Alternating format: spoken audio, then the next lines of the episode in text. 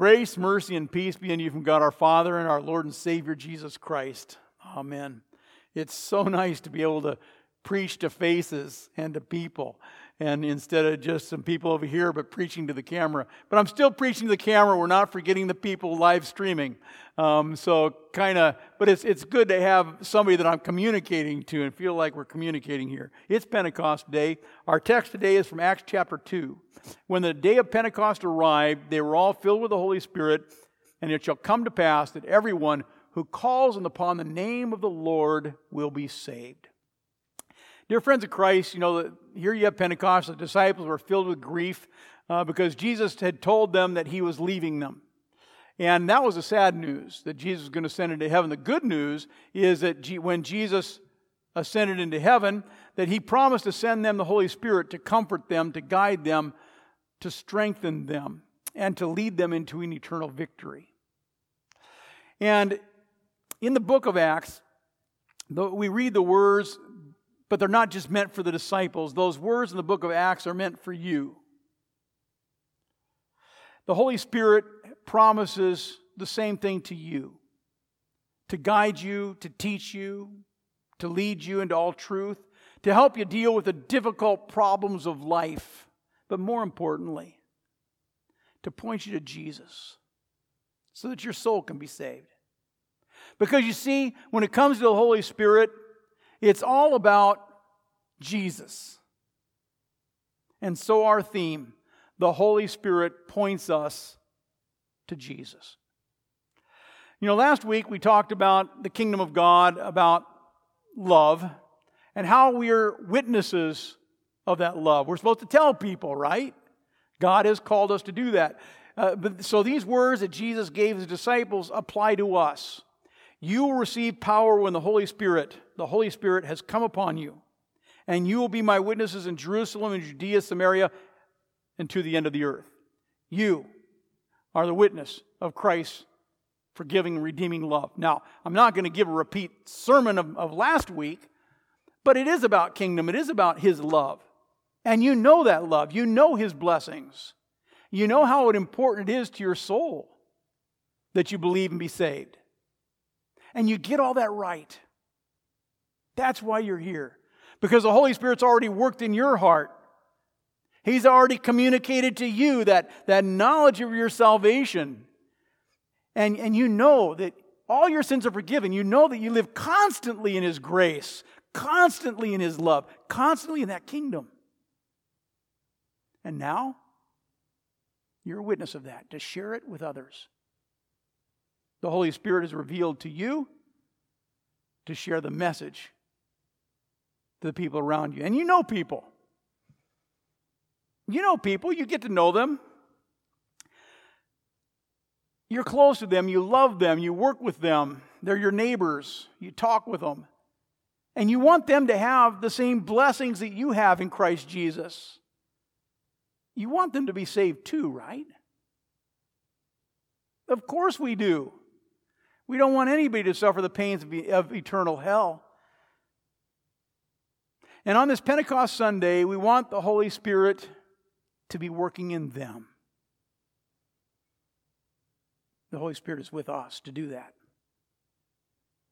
The Holy Spirit's with us. The Holy Spirit's with you. And that's the promise that we have on this Pentecost Sunday. The Holy Spirit is here to help us testify, to tell about the blessings we have in our Savior, Jesus Christ. You see, the Holy Spirit doesn't live in some distant, faraway place. That's the kind of the way we talk about God. Yeah, God, as if he's out there so far away. No, the Holy Spirit is right here. The Holy Spirit's inside of us. The Holy Spirit's here to help us testify, to equip us, to tell.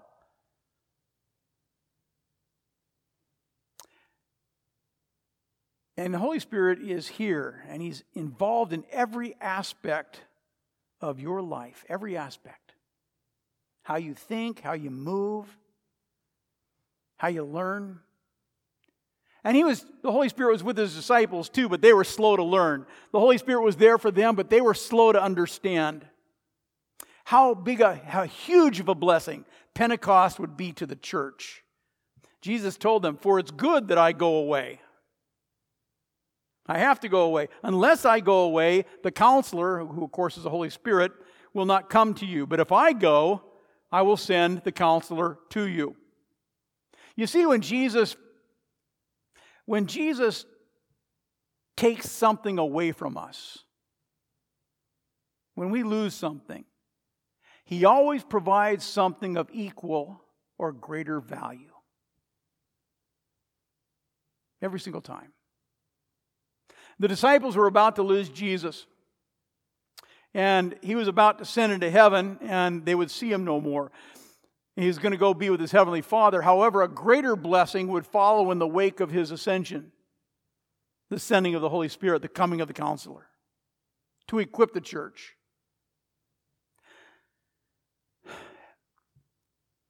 Have you ever lost something? You know, maybe it was a pet, or maybe it was a job, or maybe it's your health, or maybe it's the life of somebody you loved. And I want you to think of that day when you had to say goodbye. Well, that's how the disciples felt as they watched Jesus ascend into heaven. They lost Him. They needed comfort. They needed guidance. They needed hope. They needed a counselor, and so do we. And so the Holy Spirit, our counselor, or the word for it is comforter, comes. The Greek word for counselor has a thought of somebody who comes up and starts talking to you. He starts communicating to you in your ear and in your heart and in your mind. He's speaking to you. He's giving you that guidance you need in times of trouble. They needed a counselor. We need a counselor. They needed hope. The Holy Spirit gives us hope. Jesus said, "All this I have spoken while I'm still with you, but the Counselor of the Holy Spirit, whom the Father will send in my name, He will teach you all things, and He'll remind you. He will remind you what I said to you." You know, God, the Holy Spirit uses God's Word to encourage us. That's why the Bible is so important. The Holy Spirit uses God's Word to teach us about Jesus.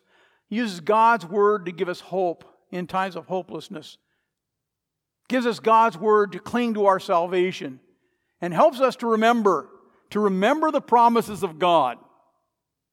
I want you to think about that last time when you lost somebody that you loved,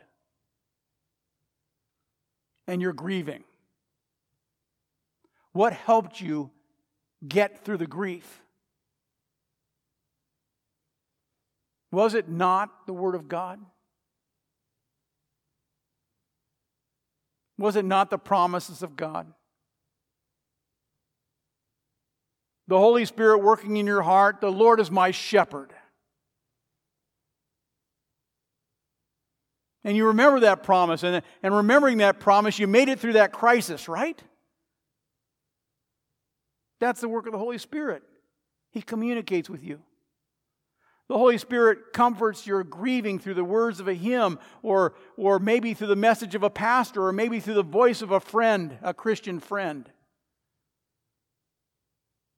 The Holy Spirit is constantly here, pointing you to Jesus.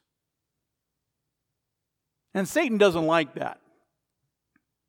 In fact, Satan hates it, because Satan is here to cause you pain. Satan is here to cause you grief. And he challenges you to question Jesus and to question His faithfulness. The Holy Spirit points you to Jesus. He points you to your hope. He points you to your comfort. He points you to His redeeming blood and leads us to confidently confess, if we walk in the light as God is in the light, we have fellowship with one another, and the blood of Jesus Christ, His Son, cleanses us from all sin. And so the Holy Spirit opens our eyes to see Jesus, opens our hearts to believe in Him. Satan, he wants to lead you away from Jesus. Satan points you to darkness. He points you to your despair. He misleads you. He points you to wallow in your pain. To wallow in your pain without hope. To wallow in your pain without any eternal victory. To wallow in your pain with no promise. No hope for an eternal victory. And Revelation, however, reveals Satan's final fate. The devil who had deceived them was thrown into the lake of fire and sulfur, and there they will be tormented day and night forever. Now, Satan's work is destructive. And Satan points you away from the Lord so that your hearts will be downcast. Has your heart ever been downcast? Where you just can't see how things are fitting together. Listen to the words of Psalm 42. Why are you downcast, O my soul? Why are you so disturbed within me? And then it goes on to say, put your hope in God. And it's the Holy Spirit who does that. It's the Holy Spirit who renews your hope. It's the Holy Spirit who enables you to cling. The Holy Spirit who restores to you the joy of your salvation. And Romans 8 tells us the Holy Spirit bears witness with our spirit that we are sons of God.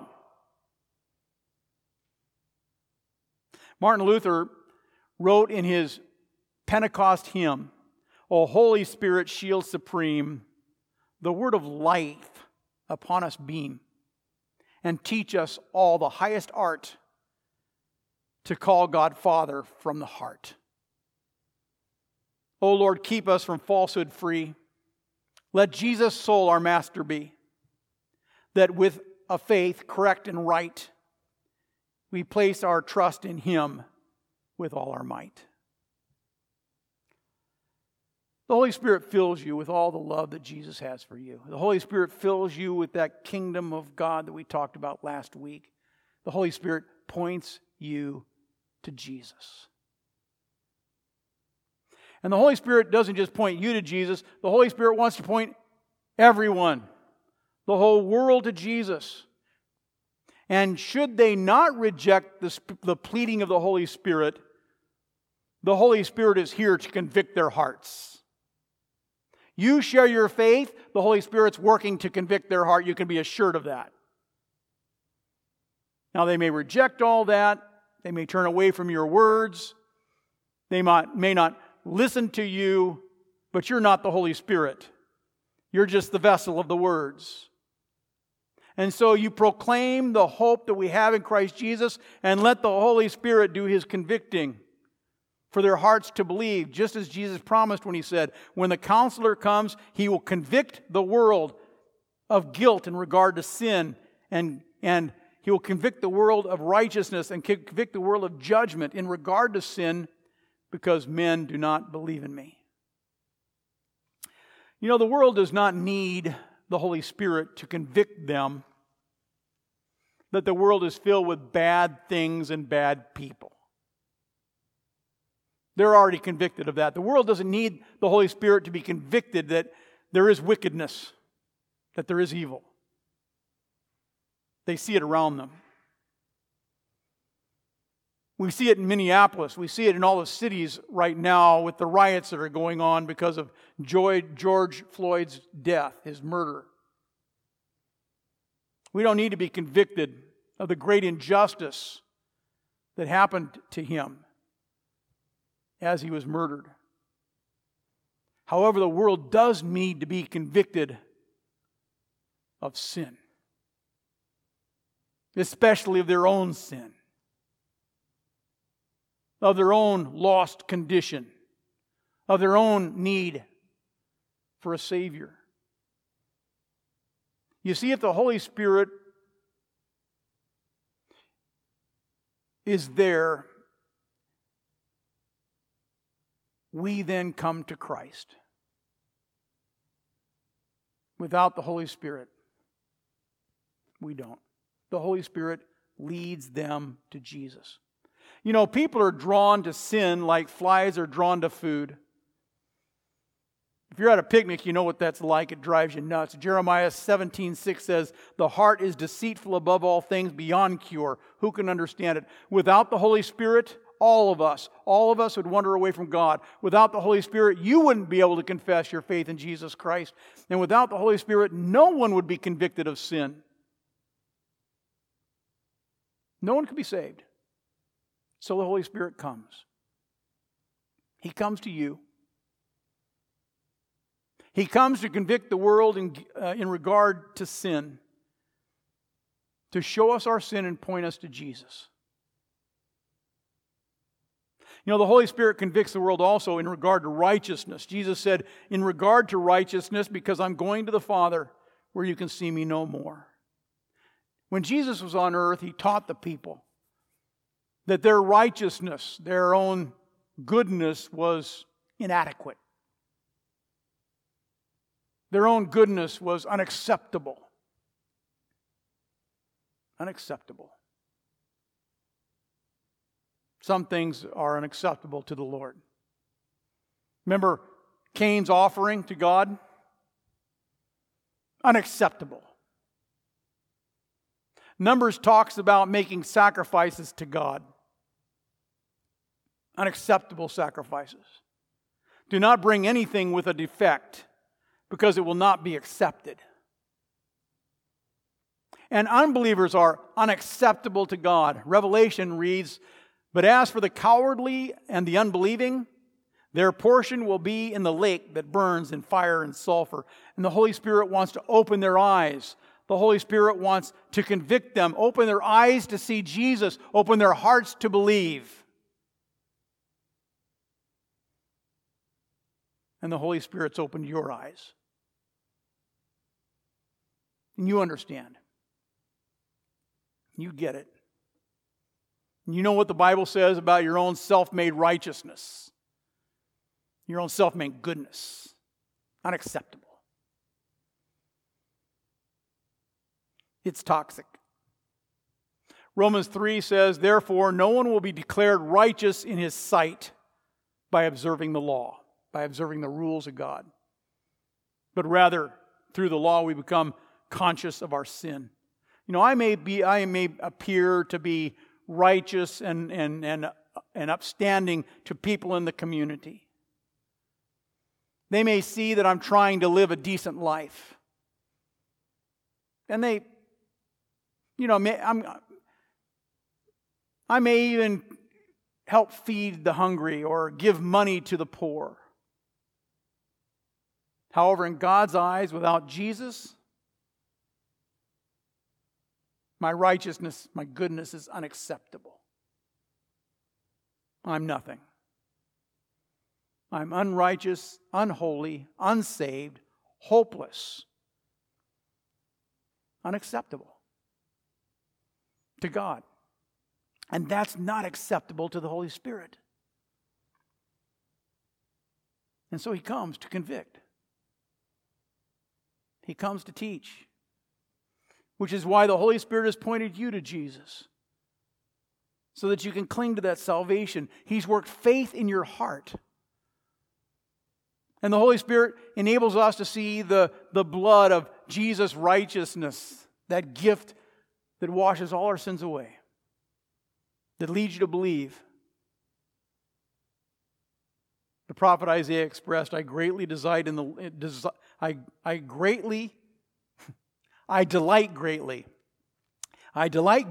the Lord.